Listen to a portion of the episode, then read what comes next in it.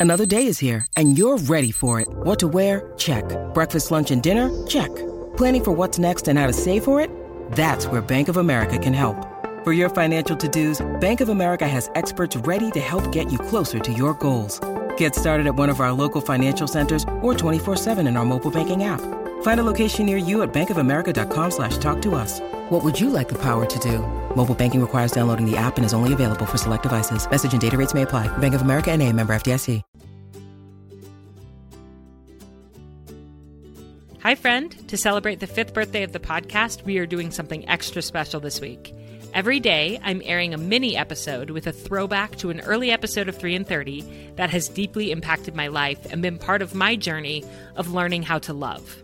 For this series, I'm only going to share one takeaway from the original episode, so it will be quick and easy for you to think about or even put into practice today.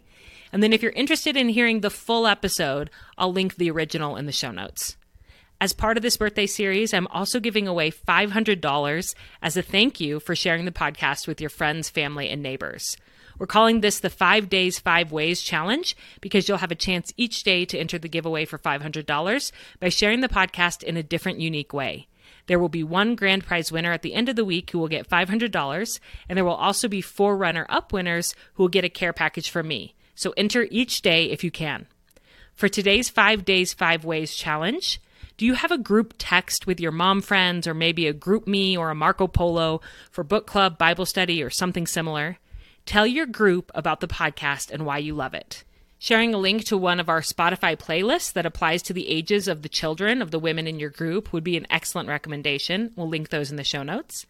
And then go to the link 3and30podcast.com slash five and fill out the form to be entered in the giveaway. We would love to see a screenshot of what you shared with your friends.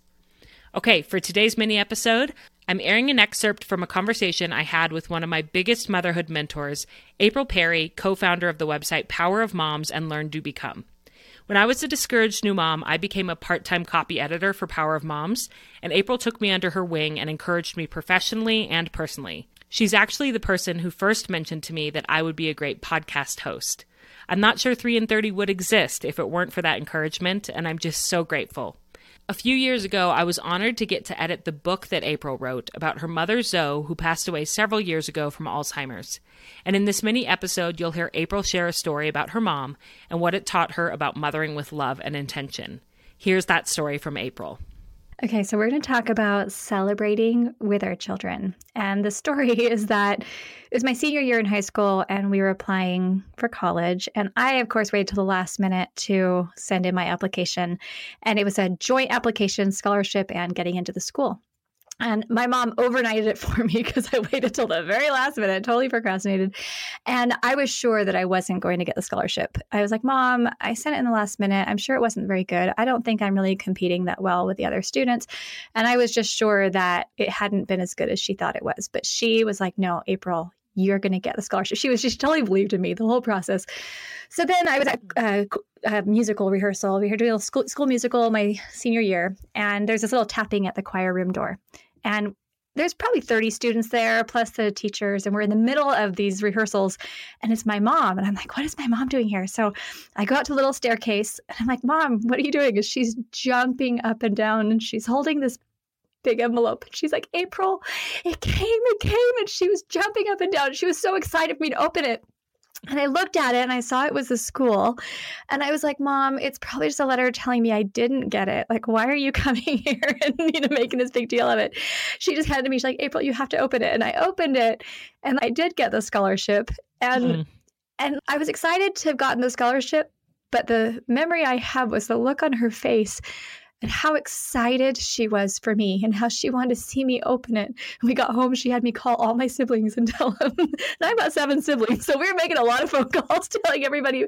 But she was so, so excited for me. And I just remember as I'm sitting there and she's just hugging me, and I just remember the thought was that my mom really believes in me. I hadn't really believed in myself. And I think that's something even to this day like i struggle a lot of those feelings i have are well april who do you think you are to do this? Or who do you think you are to do that? And my mom was always the one who was like my biggest cheerleader saying april you were made for this. You can do this. You've got it all. Like she was the one cheering me on. And just that feeling when you have someone who believes in you that much and who cheers you on that much, it gives you a confidence that, I mean, honestly, I can't think of like a more beautiful gift. Oh, I love that. And just that moment, I can picture it of her jumping up and down. I mean, what that showed you is what's important to you is important to me. You know, mm-hmm. as a mm-hmm. mom, like if we can communicate that to our children, what's important to you is important to me and celebrate with them and honor them.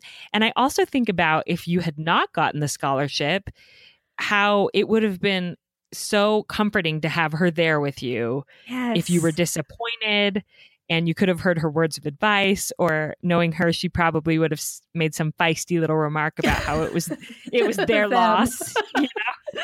Totally well but there are some other stories in the book where i did lose things you know? I'd run for seventh grade governor and they told me i won and then they realized it was a mistake and i actually hadn't won.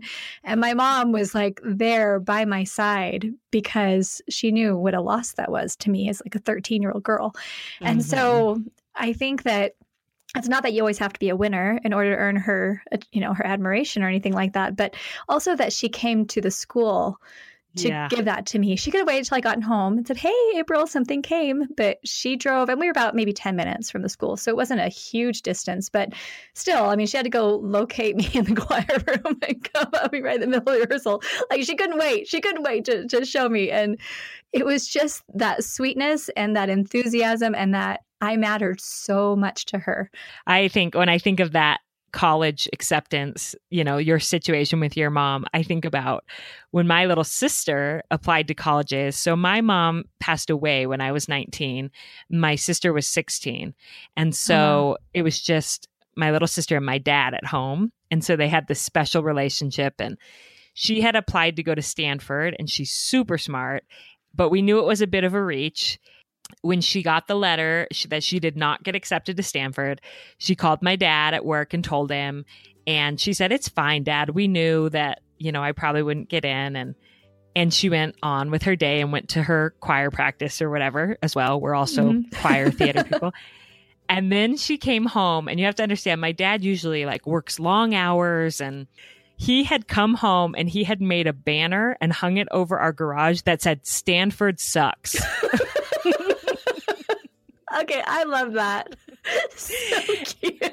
and like he was like this, you know, kind of you I've never heard my dad say the Had word to make sucks. her laugh.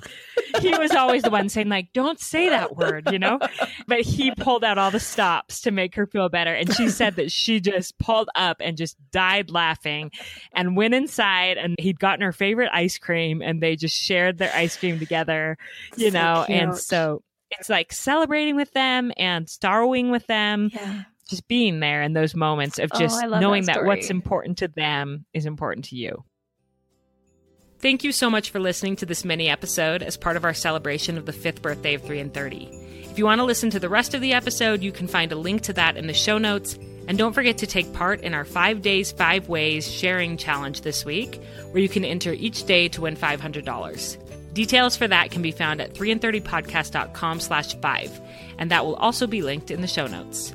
Thank you so much for listening today, and come back tomorrow for another mini episode with a life-changing takeaway. See you then!